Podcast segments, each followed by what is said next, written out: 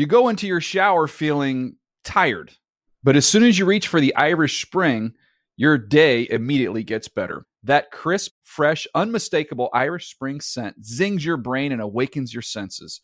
So when you finally emerge from the shower 37 minutes later, because you pay the water bill so you can stay in there as long as you want, you're ready to take on the day and smell great doing it.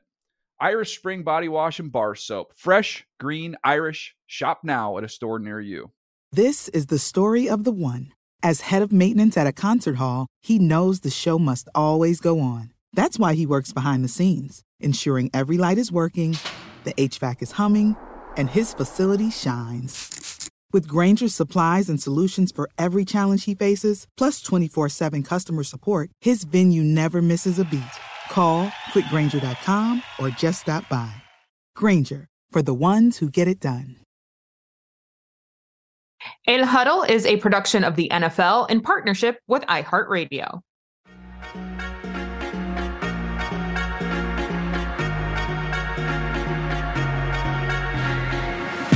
We are officially in November. We are officially at the halfway point of the season. Welcome in to El Huddle, everybody. I'm MJ Acosta-Ruiz with mi primo, Will Selva.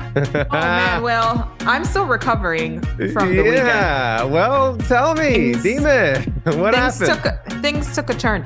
As you know, I had a slight disdain for Halloween festivities. A little bit. Ended up with two different costumes. Several activities throughout the weekend. Yes, my bestie, Joy Taylor, always gets me. I was like begrudgingly driving to her house. Like, I just had a whole, we already knew, she had sent me a text saying, I have unicorn accessories. Plan around that. So I threw everything that had glitter from my closet, which is a lot, as you know, Will. Yeah. Well, but did you go over there like Eeyore, or you're like, okay, Eeyore, Joy's going to get me out of this thing? Full Eeyore. Okay. Then I go over there and someone steals my parking space. So I was not in a good mood. Oh, okay. I was not in a good mood. But then I walk in and she's all right. Like, she's in her Ursula wig. She's like full, but like, you can't be upset. You can't be upset about anything. She's so festive about it.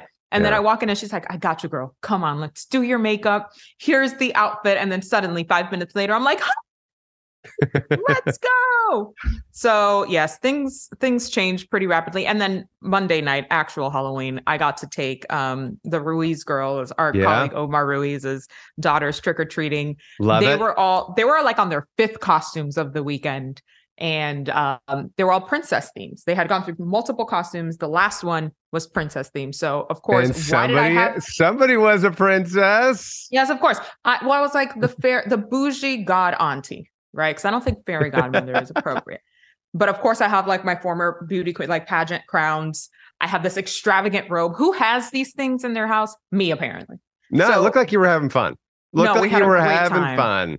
It was so cute, Will. It was so cute. But yeah, so this happens every year. Every year I start off as the Halloween Grinch and end up as a fairy godmother of some sort. So listen to me when I'm like a bitter and upset about something, because I will probably change my mind. And we'll check back in a year how you feel around this time when we do the podcast. We have bags of candies laying around. No, how many? We have two big bags, and growing up, my grandmother loved sweets.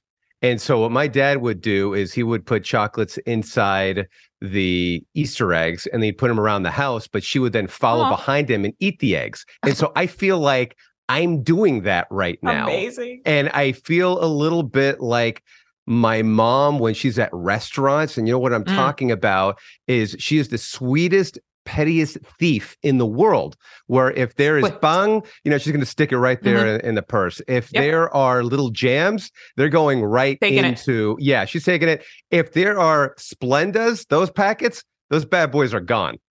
Right? So I feel like I am following in my grandmother and my mom's footsteps with the candy that's laying around the house, MJ. It's a rite of passage, but also like you got to get rid of it at some point. Well, just little, and especially they're all bite-sized for the most part, I would assume. It's easy. Yeah. It's easy, but it's a trap, Will. This is where holiday diets go out the window. The word holiday and the word diet should never be in the same sentence.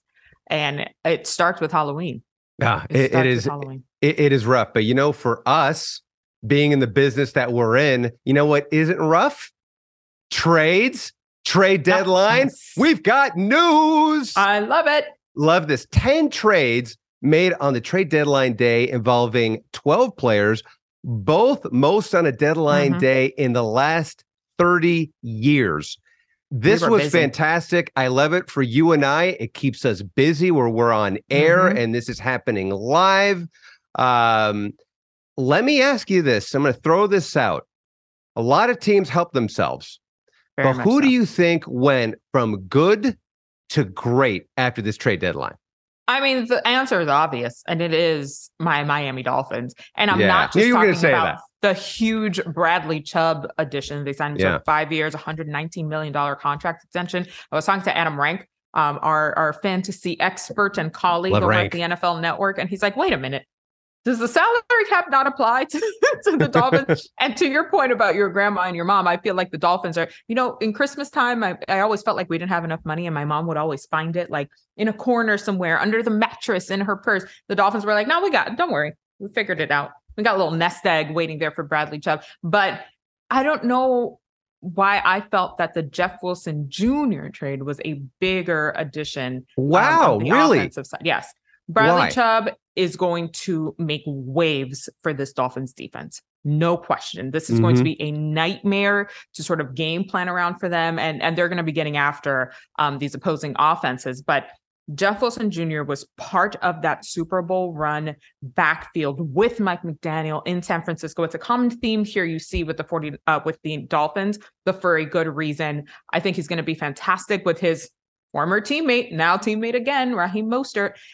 This is huge. They're getting after it. They know that they have to keep up somehow with the Bills, who are just a juggernaut, not just in the AFC East, but in the AFC. And they're be aggressive. Got to be aggressive. I love it. Yeah.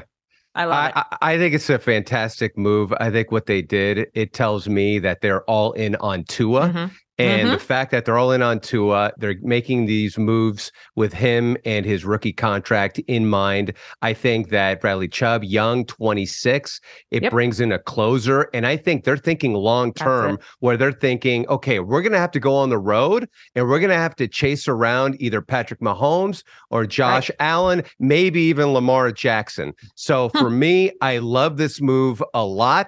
And it's great to see that Miami chapter of the San Francisco 49ers Alumni Association has added another member. So that I think is fantastic. So the Dolphins coincidentally will be going up against the Bears. Who made a move themselves and getting Chase Claypool. And he is definitely going to be a difference maker for Justin Fields and that offense. And it brings up Aaron Rodgers for me, because Aaron Rodgers has said, I own you. And now it felt like the Bears got over on him. So I want to touch upon Aaron Rodgers, though. But I do know Dolphins, Bears, that's at 1 p.m. at CBS. And then there are the Vikings. They're taking on the Commanders, 1 p.m. on Fox. And we'll get a chance to see TJ Hawkinson. There's a lot of Vikings fans out there that say, whoa, what about us? Why aren't we in the conversation for being one of the best teams in the NFC? MJ? And they should be. 6-1 Vikings, killing it, not just in their division, but overall. We had Alexander Madison on Total Access earlier this week. And you know what, Vikings fans, he stood up for y'all, as he should. He said that not only is Kirk Cousins a leader in that team, he moved his locker closer to Justin Jefferson for various reasons, not just leadership, but he thinks it makes him a little bit more connected to sort of this younger group of guys that is in that locker room. That makes sense. I really like this for you. And listen, I occasionally see a tweet here and there from Vikings fans. Stop disrespecting us by not talking about us. You're right. 6-1 team that we're not talking about enough. I think we have to pay attention. But I will say this, the caveat to that is be careful when you ask for attention. I know, the Kirk Cousins rule, right? The Kirk Cousins, like, they become a little bit of the but team, given how Kirk Cousins performs in the primetime games. But I will say this. I think this eases the pressure off of him even more, because now he has another weapon to work with. you could make the argument that they have one of the top five skill position player groups in the NFL. Gosh. And sure. TJ Hawkinson reminds me a little bit of how Kittle is with the 49ers, both Iowa guys. Ooh. They can block, but they're out there getting 15 yards a catch. And mm-hmm. now you've got Justin Jefferson, Adam Thielen, KJ Osborne, Dalvin Cook. So that's now there's not group. Absolutely. And so that puts less of a burden, I think, on Kirk Cousins. I want to see how they do because up ahead, they got the Bills. Ooh. So let me see what they do and how that offense gets going against them. Now, another team, MJ, who I thought helped themselves out was the Ravens, where they ended up getting Roquan Smith. Huge. And to me, Roquan Smith is the typical Raven that you think of. He even went to Ray Lewis's camp. So he's got that linebacker in him, right? He's got that mentality of being a tackling machine. And what I think he's going to do is help out Patrick Queen, go on the blitzes. He's great in coverage. And he's going to be the kind of guy that they'll need, especially if they see or come across a Derrick Henry. So he helps out against opposing teams and their running games, and to hopefully keep the Ravens in the lead in some of these games, because they have led in every single game. Right. And they've given up double-digit leads, which is something that is slightly concerning, but I think the bigger shock in this, Roquan Smith said himself that he was a little shocked that he did get traded, but also because the Ravens aren't that team they're pretty leery about bringing in guys or adding talent midway through the season, right? This is a great opportunity there for them to upgrade at the linebacker position. 5-3 in the AFC North. This is good. I like it. This is good for the Ravens. I like it. And they needed that boost. They needed that boost, especially. Well, then that takes us to Cheeseman and the teams who didn't boost themselves, surprisingly. And there's a few teams. The Cowboys are on a bye, but I thought that they would go out and at least get somebody for that wide receiving core. I know that our NFL Network insider, Tom Pelissero, had said that they were talking with the representation of Brandon Cooks up until the very last minute. Couldn't get anything done. I think that $18 million guaranteed the following year probably scared them off. But what scares me with the Cowboys, they have a Super Bowl caliber defense, but on offense, what happens if CeeDee Lamb is ineffective? What happens if CeeDee Lamb is injured? Then what? I know James Washington, he's working his way back. Michael Gallup is working his way back, but how confident do you feel in that receiving core? That's the only part of this that gives me pause. You know why it doesn't give me pause, Will? Because they have been running the ball so well. Even with Zeke out last week, Tony Pollard stepped in and had a freaking day. Awesome day. Not just because he got me 33 points in fantasy. Okay. It's but I think they realize.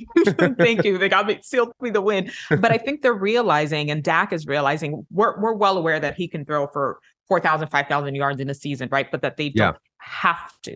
We've been talking about the Cowboys having to be more physical, having to run the ball, and that's exactly what they've been doing, and it's been working. They have the not only players to do so, the quarterback to do so, but they don't have to constantly just throw the deep ball down the field. They can eat up the clock and continue to run the ball and see success in it, and they have been, and I really like that. So I think that is going to help, to your point, in making sure that guys don't get banged up, that they stay a little bit fresher, because they're going to be utilizing the run game a lot more in Dallas. And I really like that for them. I think for the past few seasons, many folks have been screaming at the TV, like, just run the ball, get Zeke going. And we're finally seeing that from them, that balance, right? I was a little surprised that there wasn't more movement there, but I can see why. I can see why it sort of stayed steady. Now, you were talking about fans screaming at the TV. You know, I think was also screaming was Aaron Rodgers. I don't know if you saw it. It reminded me, I don't know why, but I saw it on Twitter and it was trending that Kim Kardashian went to a birthday party, but she thought it was a Halloween party. So she was dressed as Mystique.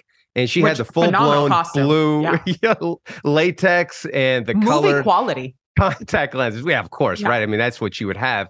Mm-hmm. And so I feel like Aaron Rodgers with this trade deadline party, he shows up in a disguise and his costume, and he's looking around, and it's like, so we didn't, no one here has a costume here, and came up with nothing. I was surprised by that. And anyone needed to get a wide receiver. It was him. Packers. And that's why I'd mentioned the Chase Claypool then going to the Bears, a division rival. But you know, I feel like maybe in a sense, this is like waving the white flag for some reason with the Packers. I mean, the run defense hasn't been very good. It feels like the defense in general seems a little vanilla. The run game actually worked against the Bills. I just didn't like them doing it behind 17 points. That's not the way to do it. That part. So it just feels like, I don't know if there's enough time for them to turn this thing around unless these receivers can really grow and be trusted. You know, we keep saying like, oh, they didn't do anything, but I feel like there was at least Aaron seemed to be of the mindset that they were going to potentially get somebody. Because I don't know if you saw his interview on the Pat McAfee show where he said, oh, I don't know, I was hoping we could break some news here together, Pat. And Pat's eyes lit up like this. I'm like, wait, who was it? Who are you interested in, Aaron? Tell us. Spill the tea. Do it. So it seemed like there was definitely interest in at least one person, but it didn't come to fruition. I want that cheese plate. I want to know who that was. No, me too. I want to know who that was. I do know that they've got a quote unquote get right game against the Lions. It's a trap. It's a trap game. It feels like it's a trap. It's a trap game. Yes, it is. So that's Packers and Lions, 1 p.m. Eastern on Fox. And then there are the Rams and the Bucs, who I didn't think would be in this position and who I actually thought were going to make moves of some kind, because we've seen the Rams. They went after Von Miller and got him, and he was a major difference. And then with the Bucs, I thought at some point in time, they were also going to make a move to help themselves out. But this game here between the Rams and the Bucs, boy, this is the desperation bowl for me. This is insanity, because both of these teams were playoff teams. Of course, the Rams lifting the Lombardi at the end, and now they have losing records. Mm-hmm. I mean, I know we're only halfway through the year, but we were talking about this on Total Access. Like, the team that loses this, are they done for the season? I think it might be at a point where it's a wrap. Yeah. I mean, listen, what's going to help out the Bucs is that they are in a weaker division, I think. And here's the other thing. If there's a silver lining, and I know I'm grasping, but they got a mini bye. And remember a couple years ago when they went to the Super Bowl, again, different set of problems now, but they got out of that bye week, and then they went on a run. So hopefully they can come out of this mini bye and get focused, because otherwise this season is going to be slipping away from them. And with the Rams, we know the O-line is an issue. They saw what the 49ers did in getting Christian McCaffrey. Cooper Kupp is banged up. So in the division now, they're looking up and they're seeing the Seattle Seahawks, you know, and the 49ers right there. So I will be interested to see this game, 4:25 on CBS. This is going to be must-see TV to see what Tom Brady and or McVay and company, what they can cook up.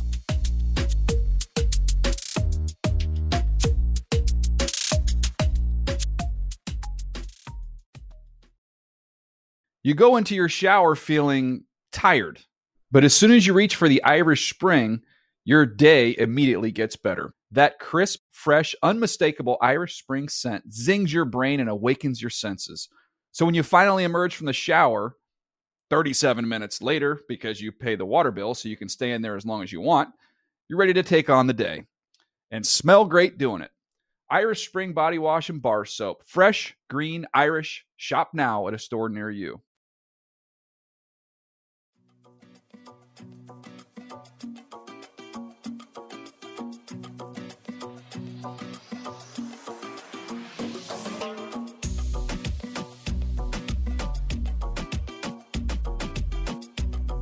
All right, we are back, and that means Preguntas with Papi.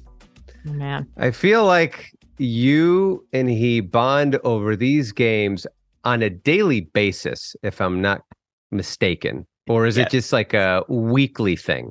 It's pretty random. Sometimes it's on a daily basis, depending what's happening. The trade deadline definitely had us tripping a little bit more than usual. But now we're at the point in the week where we're in the nitty gritty and we're talking game picks. And the preguntas this week are all on my end. Because I want to know what my dad is thinking. And he's like leaving me on red, which is very rude. Mm. In his defense, he is at work, but still. Okay. Still, I'm your firstborn child. I need immediate responses right away. Yeah. Right off the bat, I was like, okay, what games are you liking, Dad? And he's like, voy con los Eagles, which means I'm going with the Eagles. Okay. Duh. Okay. Of course, Dad. Claro, they're going up against the Texans. They're still undefeated. I think they will remain as such. The one that has me questioning, Dad, are you okay? Is everything going on well? All right. Do we have to have a heart-to-heart? Todo bien. My dad is taking the Jets over the Bills this week. Okay. Let's not forget that we recently discovered he is, in fact, a Bills fan, that he has picked the Jets. What do you know that I don't, Papi? I need answers. And now I can't get a response from him. I've sent him 7 texts in a row.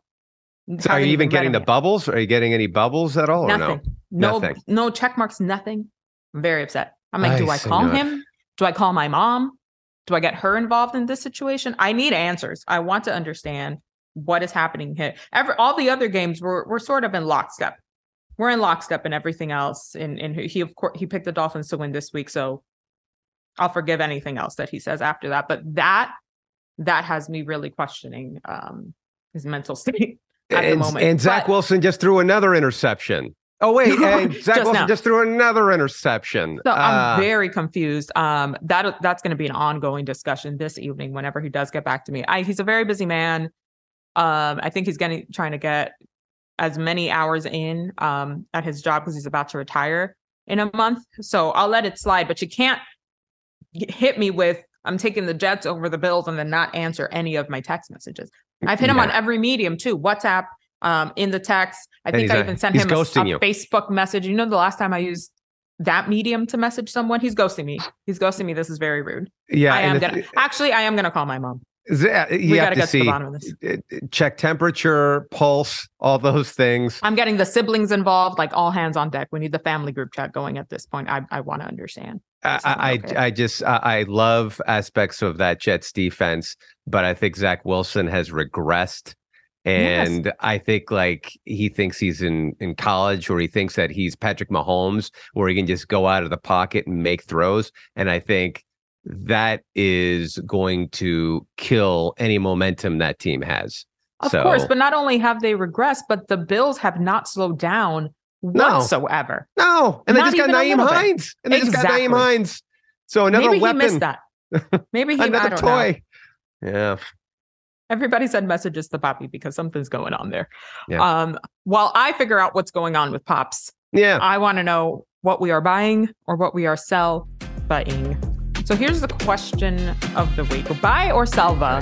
Yeah. Stefan Diggs will score on Sauce Gardner, since we are talking this Bills-Jets game, which is in that early afternoon window this Sunday. Who is the sadistic person who is coming up with these questions? Okay. So I think Sauce Gardner has established himself as a lockdown corner. Mm-hmm. I think that he has been able to go up against the likes of Jamar Chase, Jalen Waddle, and Tyreek Hill. I know that he is tied with Trayvon Diggs for the NFL lead with 12 passes defensed. More. All that being said, I am going to buy Stefan Diggs scoring here. I mean, yes. I just think he is the best route runner in the NFL. I think that he right now, at top of his game, second in the NFL, 764 yards receiving, tied for first with 7 receiving yards. He was jawing back and forth with Jair Alexander, and look how that worked out for him. So, Sauce, well. I know you're dripping swag and confidence, but in this case, I got to go with Stefan Diggs, and he will score on Sauce Gardner. He's also the veteran here. So, it's one of those, hey, Rook. Yeah. Yeah. Let me introduce you to the league and what this type of matchup really entails. I think it's going to be chippy. It's going to be chippy. Yeah, it is. Sure. Be fun. It's so good. Okay, one more for you. Yeah. Buy or sell, Titans will manhandle the Chiefs. Derrick Henry is just trying to get after it. Yeah. And that defense definitely has their handful going up against Mahomes in this offense. Buying or sell? Okay. So I think the Titans, they are rolling. I think that Derrick Henry is a Mack truck that cannot be stopped. It's prime time, Sunday night. But I will absolutely go with Selva on this. I'm taking the Chiefs here. Okay. I'm taking the Chiefs. I'll tell you why. They had an extra week to get ready for this, and I love the way that they have been game planning from week to week. So you give Andy Reid an extra week, you are going to pay for it. So that's number one. Also consider it was the worst loss for Patrick Mahomes in that week 7 mauling that they underwent. So I think he's going to be extra juice for this. They're also going to have Kadarius Toney as well. And what I think is going to happen is they're going to go out. They are going to score a bunch of points, and then the Titans will have to abandon the run, and they're going to have to rely on Ryan Tannehill if he's healthy or Malik Willis. So I'm going to go with the Chiefs in this case. I will say, similar to the Vikings, the Titans are sort of that other team has sneakily, quietly strung together 5 wins in a row. Yes. And we're really not discussing that as much as we should be, but it's kind of like the Bills, right? They're in that same breath. The Chiefs are a juggernaut. Any given Sunday, I know. In their case, any given Sunday night, the Titans do tend to show out a little bit. Yeah, they do. Prime time, but they are in Kansas City. And Chiefs Kingdom is no joke. No joke. All right. I know you got a Perro Macho brewing this week in an unexpected game. Who's your Perro Macho this week? So my Perro Macho, he was on Good Morning Football, so maybe it's the recency bias of having him on, but we ended up getting... Number 9, the one with the red baggy sleeves out there, Matt Judon. The Patriots are hosting the Colts 1 p.m. on CBS, and I believe that Judon and company are licking their chops because here is another quarterback that they are seeing in Sam Ehlinger that they are going to eat up. I mean, this Patriots defense gets after it. Also, he is tied for the league lead in sacks with Zadarius Smith with 8.5. So Judon and this Patriots defense, they have 16 takeaways. So they totally know how to disrupt a quarterback, especially the young ones. We mentioned Zach Wilson. Oh, and there's another interception Zach just threw. They go after the quarterback, and he's a big reason why. So for me, it's number 9. He is El Perro Macho. Wait, do you think he gets to double-digit sacks after this game? I think he can. That's a great question. I think he totally does. Okay. So that is so. You had me do kind of a hybrid Perro Macho and buy or sell, and I'm buying that as well. I like that big time. So now we also have one other piece of business. I guess you could say that. Yeah. Platano Power. Dime Platano Power, who are you watching? Man, if you were paying attention even a little bit on Sunday, you know the man who had multiple, let's say 3 helpings of platanos last Sunday was Max EMC. Christian McCaffrey scoring 3 different ways, threw for a touchdown pass, ran one in, and that hero leap from Jimmy Garoppolo in the end zone. I mean, defying the laws of gravity. CMC came in and did exactly what the 49ers knew he would do, knew he could do, and they needed him to do it. What a game changer he is. I mean, unbelievable athleticism. I don't know if you saw that Deebo Samuel, who was, of course, hurt for that last game, was on the sideline thanking the front office. Thank you for bringing this man here. Yeah. Look at that. They did all that without Deebo in the mix. This offense is going to be insane. The bye week that they have now, good. CMC, you deserve a little break. Just a little breather. Yeah, you went out there Woo, balled out. Fully rolling. I agree with you on that. They're going to face the Chargers coming out of the bye week. And I do think that they vaulted themselves, the 49ers, that is, to number 3 in the NFC behind the Eagles, the Cowboys. That's where I would put the 49ers and then the Vikings. That's how I look at it. I know Vikings fans are going to be mad at me, but I'd be scared to go up against the 49ers the way that they are playing right now, because it is clicking. They are second in the NFC West, but right on the heels of the Seahawks. And now with CMC on there and a defense that's getting healthy again, I'm done. I know. Look out. Look out. They are awesome. And you know what else is awesome too? We got a guest. I love Angela Johnson Reyes. She is a comedian, actress, and author. We're going to talk to her about all kinds of stuff, including her experience as a Raiderette. Can't wait to get into it.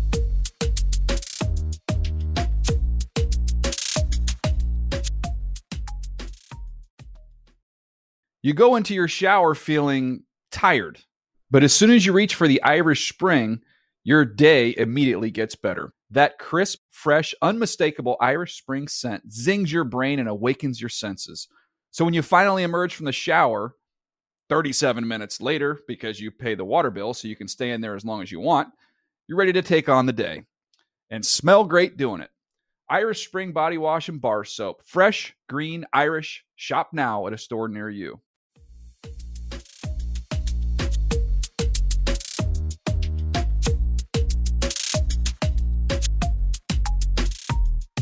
Okay, this is a moment on the El Huddle podcast. Let's go. With us today, we have Angela Johnson Reyes, comedian, actress, author. What can't she do? Thank you for coming on with us, Angela. Yeah, hey. What's up, Angela? Hi, thank you for having me. So excited to have you here, because I'm usually the lone ranger in this respect. A woman in the media, a woman in a somewhat complicated space, right? You in the world of comedy and acting, myself in sports, but we have a common thread. It's the NFL cheerleader thread. All right. Yes. Raiderette. See, I'm out on Miami Dolphins cheerleader. Oh, come on, Will. You got the MAC Cosmetics numbers down. You know, you got a little bit of that in you too. NW35. I'd love to hear just a little bit about your story as part of Raider Nation, a team that I covered very closely in the NFL, and your time as a Raiderette. Yeah, I'm so curious too. When did you cheer? What seasons did you cheer? You know, now we're gonna age ourselves. 2012 and 2013. Oh, girl, I'll go back even further, girl. 2002, 2003, honey. Yeah. Okay. Now, I was a little older when I made the team. I will say. Okay. I started auditioning in 2003. It took me a minute, girl, but we got there. What was your favorite part of being just not only such an integral part of game day, but being part of the Raiderette family?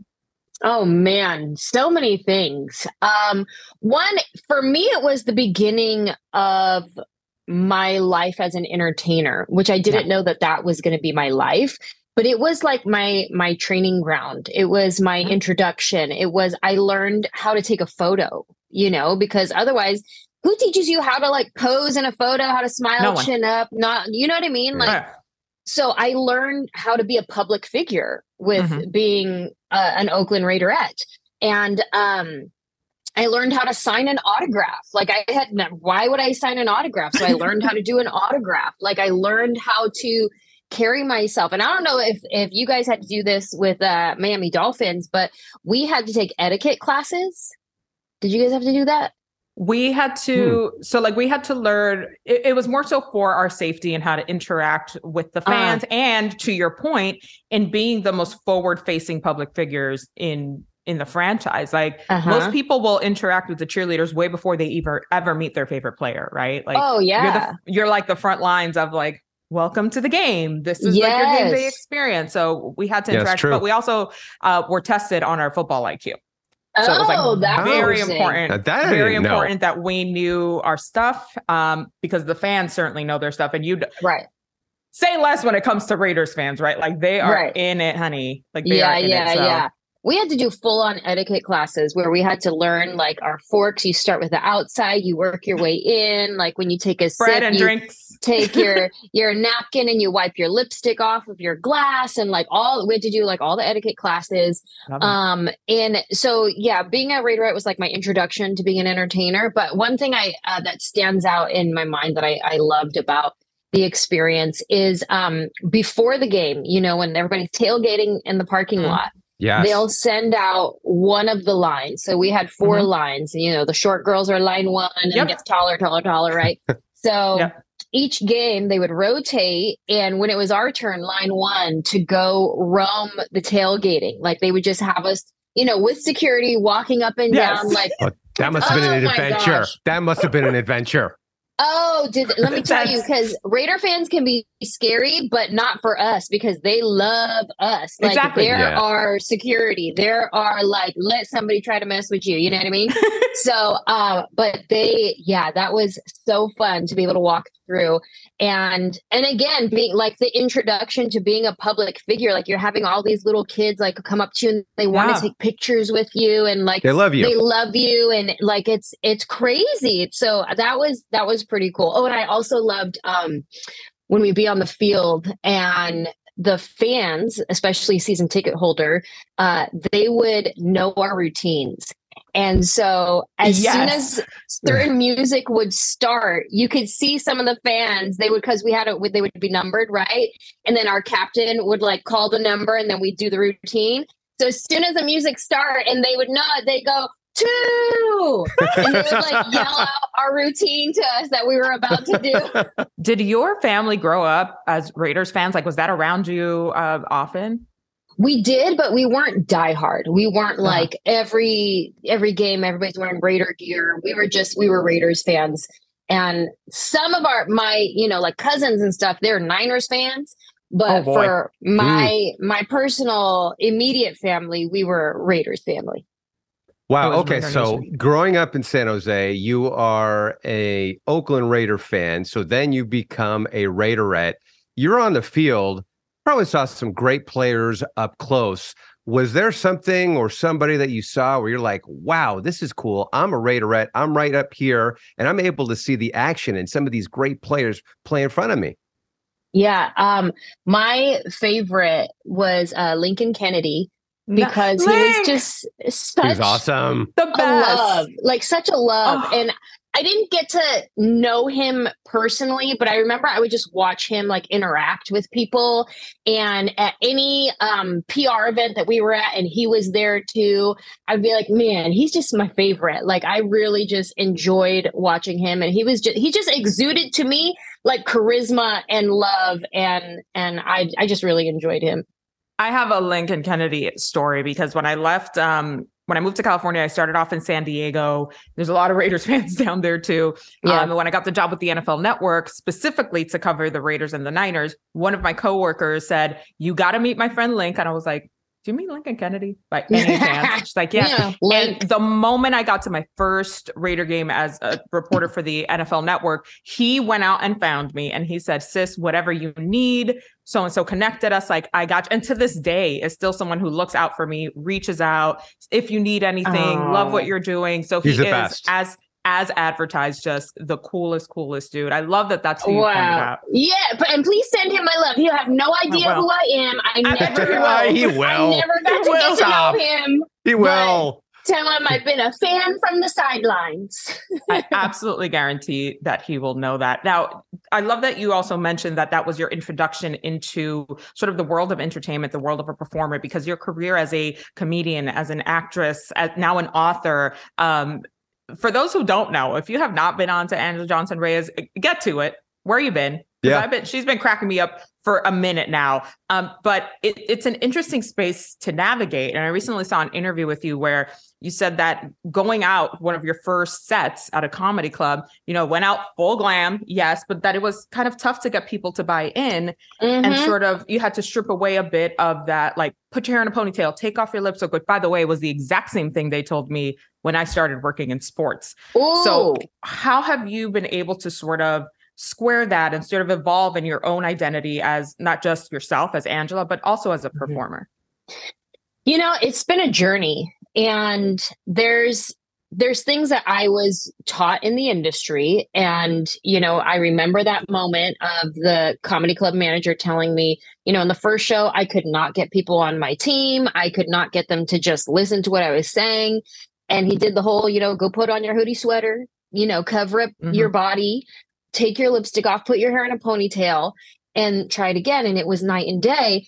And so there was something to be said like that. There is something about, you know, disarming people, disarming women who could be intimidated, or who could be, I don't want my man looking at you, or whatever it is. Oh, why are you laughing at her? What's so funny? Like, whatever, you know, all the things. Yeah. And this first show, that was in Miami, by the way, that I learned this lesson. And then also for guys to get distracted, they're not even listening to what I'm saying because they're just looking at me. So also the things that I'm talking about, the jokes that I was saying weren't about my body. They weren't about, like, I wasn't calling attention to what I look like and the things that I was saying. So it wasn't matching up. And so when I covered up and I became, the homegirl, I became, you know, the guy's girl, the one that will probably talk sports with you, the one that, like, oh, she's cool, we can hang with her. When I became her, then it was like, oh, they were listening to what I'm saying. And then it was funny. But also there was a piece of me that is very tomboy that I would use that as my security blanket. Ooh, and so then it became this jacket that I would wear to protect myself. And so it was less about, this mathematical equation of how to get the audience on your team, because once people knew who I was, they knew what to expect, and people were coming to my show as fans because they saw my YouTube videos or they saw my social media or whatever it was. Sure. Then it's like, they already know what I look like, so it's not a surprise, but I would still wear this cape, this thing as like a protective thing. And it's crazy going from like professional cheerleader where, you know, we got the cleavage out, honey. We got, you know, the nalga showing. We got like all the things. Like, we're just out there like, hey, yes. To then go to this all of a sudden, like, zipped up, like, protect myself. Yeah. Don't look at my body. Yeah. Don't look, you know what I mean? So it's been a journey for me personally, evolving, like, as a woman, and getting comfortable with my body and with being on stage by myself. Like, it's different when you're in a cheerleading uniform with fellow cheerleaders and you're out there, like, you blend in, but standing by yourself in a room full of men and women to have the cleave out and all the things, it's different. Like, it's a whole different thing. So it's been a journey. I can only imagine, because as a comedian, you're also trying to find your voice, right? And connecting and being a storyteller to the audience. And yet you're kind of going through this journey to find your identity. And so how has the journey been for you, where you had that jacket, that was your safety blanket, to where you are now? So now I feel like there's still a part of me that stays covered up and stays less distracting on stage. My last taping that I just did, it's my 6th 1-hour special. And yes, honey. That's awesome. It was the first time I showed like midriff in a taping. And it's been, girl, it's like this much midriff. It's like very like sliver, you know. Yeah. Did it feel liberating though? But it did though. And I wore like some elevated boots, you know, some like higher booties, a little bit midriff and whatever. So there's still part of me that, like, I'm comfortable in the tomboy uniform. I feel confident in the tomboy uniform. I feel like I could fight somebody in the tomboy uniform. And then, you know, when I get more feminine, it's something that I've been practicing embracing. So it's something that I can embrace in my off time, and marrying the two into my stand-up performance is still like me finding that balance. Look, I got to tell you, I'm like half twitching, right? Because so many of the exact words that you're saying are words that have been almost used as weapons against me, right? Like, in my entire career, like, there's so many parallels there in terms of don't be distracting. Right. strip away your femininity so that you can be credible, so that people do take you seriously. And I had a very similar struggle where I'm like, wait a minute, I know what I'm doing and I'm very good at my job. So why does that matter? Like, whether you're a tomboy or you're a complete glamazon or anywhere in between, right, who you are as you are is so important to show up in that way. But to get to the point where you can show up that way is hard. It's a really steep climb. So like I'm somewhat comforted in hearing part of your journey, because I know there's a lot of peaks and valleys in between there, girl, to getting to that point. But I feel a little less alone in feeling that, because I've only known it in the aspect of specifically the sports world. But of course, it bleeds over into every aspect of that. And is that something that you touch on in your memoir, Who Do I Think I Am? Because I love the name of this book. Thank you. Yes, I do touch on that. I touch on me being a tomboy and all the things, and not just in work life, like, you know, like we just talked about, like blending in, credibility, all the things, but even like coming from faith and like deconstructing and peeling away a lot of shame that I have carried from growing up conservative Christian and like cover up your body. And I remember when I did make the squad for the Oakland Raiderettes, I got a lot of flack from Christian community, just like about scandalous. Oh my gosh. It's just, I remember this one time this guy came to me and he was like, what do you think? What does your dad think about you wearing this uniform? And I was like, he's really proud of me. What do you mean? Right. And he was like, well, what do you think Jesus thinks about you wearing this uniform? And I was like, I think he's proud too, probably. Yeah. What, like, people love to put on their projection, their interpretation of how things should be done and what you're doing right and what you're doing wrong. And so from the very beginning, I've dealt with a lot of shame from like my upbringing and in religious ways. So there's been a lot of, which I talk about in my book, a lot of me having to unlearn and take the shame off of me to really just embrace my body, embrace beauty, embrace sexuality. Like, none of these things are bad. And that takes a lot of work. And I talk about that in my book as well.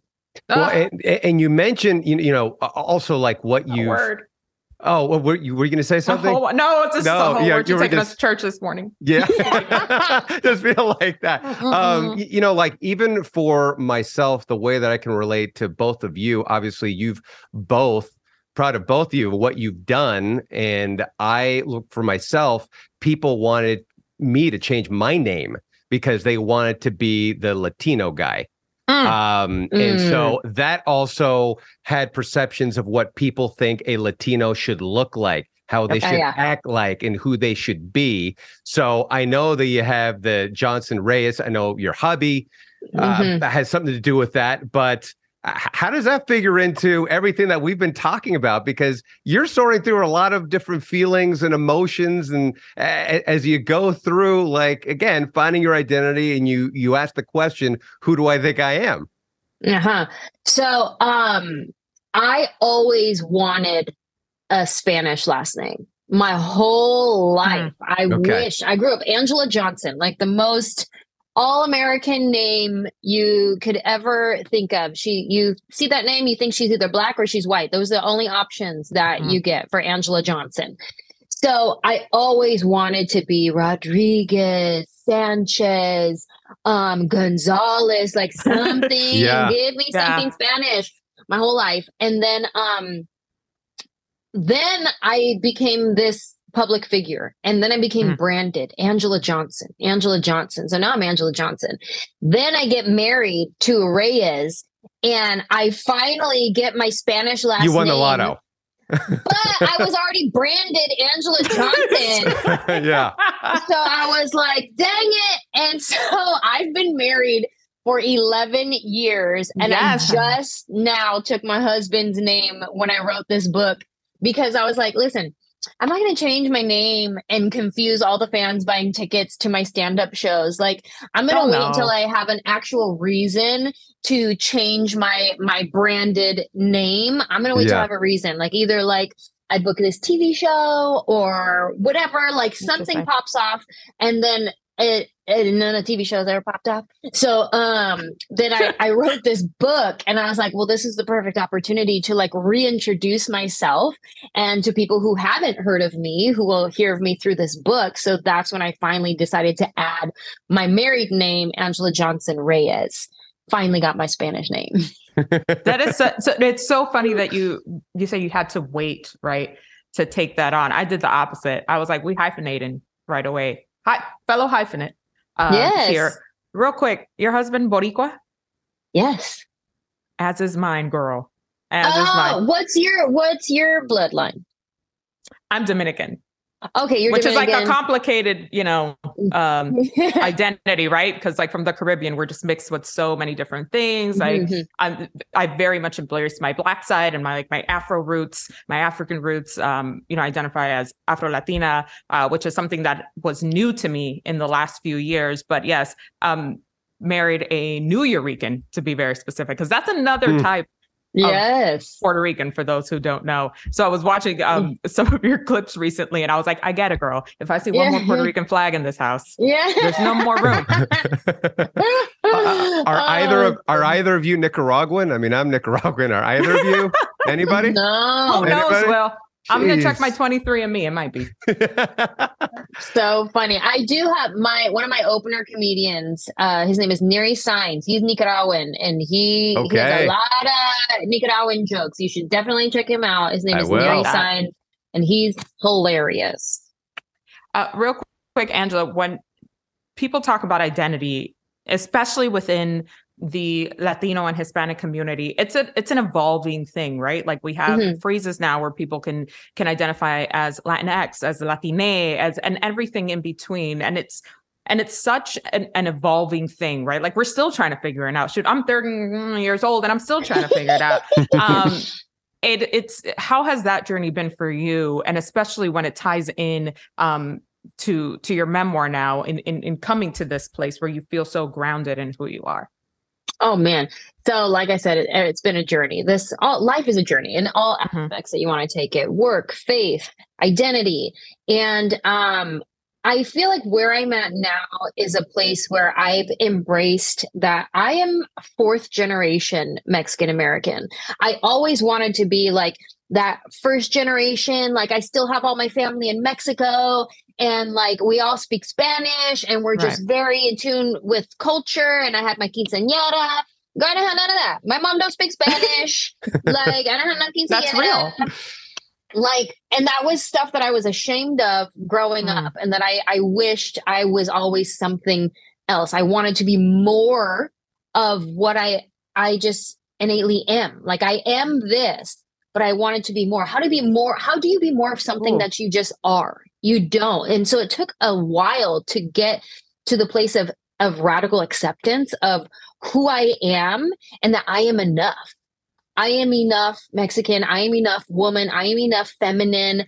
I am enough beauty. I am enough. Oh, whatever. Fill in the blank. To get to the place of I am enough has been a journey. And it used to bother me so much when people be like, oh, you don't speak Spanish.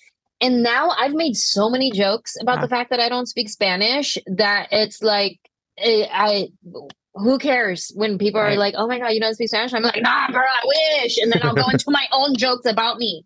Like I'll Eminem myself. You know what I mean? I'll be like, I hit me harder than you can hit me about not speaking Spanish.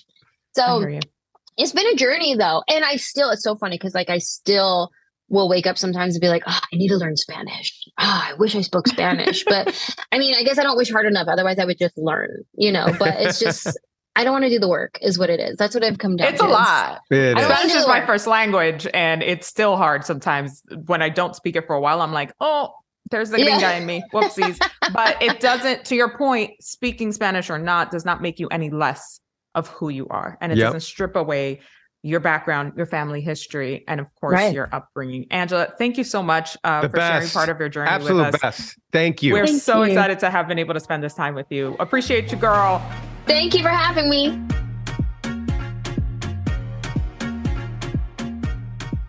Wow, she was awesome to have on. I felt like we could have spoken to Angela for hours. Did so we just become best friends? Interesting things, right? That's what it feels like. It feels like she was awesome and learned a lot. And go get her book. Go get her book and watch her specials as well. She's phenomenal. Can't get enough. Can't get enough. All right. So now we are in the final block of the pod. Mm-hmm. Y punto. And as we were doing this pod, you got a response from your dad who had ghosted you. And it sounds like he was also throwing shade as well. Listen, this is what happens when I haven't seen him in person in too long. He gets real ornery. So he finally responds to me as to why he's taking the Jets over the Bills. And he's like, I don't know, that last week's game against the Packers was closer than I thought. Now people have them like outscoring them by like 2 touchdowns. He's like, I don't know. But let's see what you experts say tomorrow on the show. Is that shade? Yeah, just a little. Wow. I mean, but now he's got me doubting my picks. No, you got to stick with Jedi him. Mind tricks. No. Stick with them for sure. Deja ver que dicen ustedes los expertos mañana. Los expertos. You guys, the experts. Wow, Dad. Wow. Maybe he meant it as a compliment because you know when you read things. No. That's what he meant. He said what he said. Yeah, he did. Los expertos. I mean, come on. Ese modo sarcástico is what my mom would say. Yes, she would say, I'm calling him immediately. Yeah, no. So you have to check in on him. See, I liked it when you said you had to check in on him and you didn't know because now, you know. Now we know. Yeah, now we know. So y punto for me is the fact that going back to our discussion at the very beginning. F them picks, that philosophy that the Rams did. I feel like that's what everybody did. F them picks, right? There was a meme with the Dolphins GM with that phrase on the bottom. I was dying. It was fantastic, right? That was great. And so overall, I think that's it. I think that people are seeing we want stars who can perform now, who are proven, and we will worry about the salary cap and the numbers and all that comes with it later on. So that is me y punto. I think for me, it's that this is the true halfway point of the season, right? Because we have that extra week now each year. And for some teams, they know, okay, we can ramp it up. We can take it to another throttle and really make a run here. Like, let's use this extra week to our advantage and make the moves that we have to do. And for the rest of yous who didn't make any moves. It feels like they're throwing in the towel and it like an insurmountable situation. The trade deadline happens when it does for a reason, right? It's a line of demarcation in the year, not just in how hard you want to go for this, but also in maybe just realizing, you know what, the season isn't for us. Not to say that people won't go out there and compete, but I think it's being realistic of who you're going up against, what the rest of your schedule looks like, and sort of listening to the analytics and the probabilities of your playoff chances. With that said, I can't wait to see what surprises the second half of the year brings to us, because if it's one thing we can count on in the NFL, expect the unexpected. Y punto, Will. Y punto. Excellent.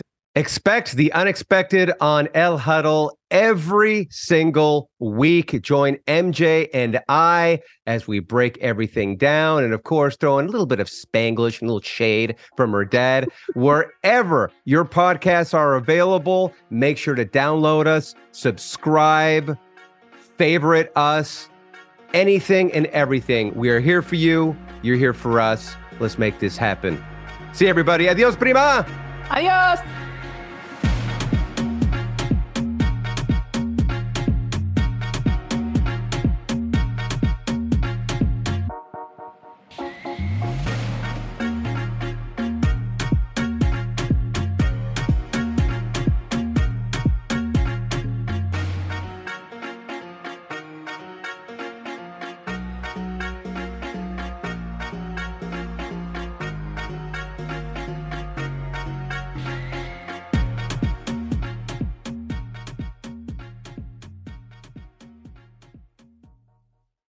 El Huddle is a production of the NFL in partnership with iHeartRadio. For more podcasts from iHeartRadio, visit the iHeartRadio app, Apple Podcasts, or wherever you get your podcasts. You go into your shower feeling tired, But as soon as you reach for the Irish Spring, your day immediately gets better. That crisp, fresh, unmistakable Irish Spring scent zings your brain and awakens your senses. So when you finally emerge from the shower 37 minutes later, because you pay the water bill so you can stay in there as long as you want, you're ready to take on the day and smell great doing it. Irish Spring Body Wash and Bar Soap. Fresh, green, Irish. Shop now at a store near you.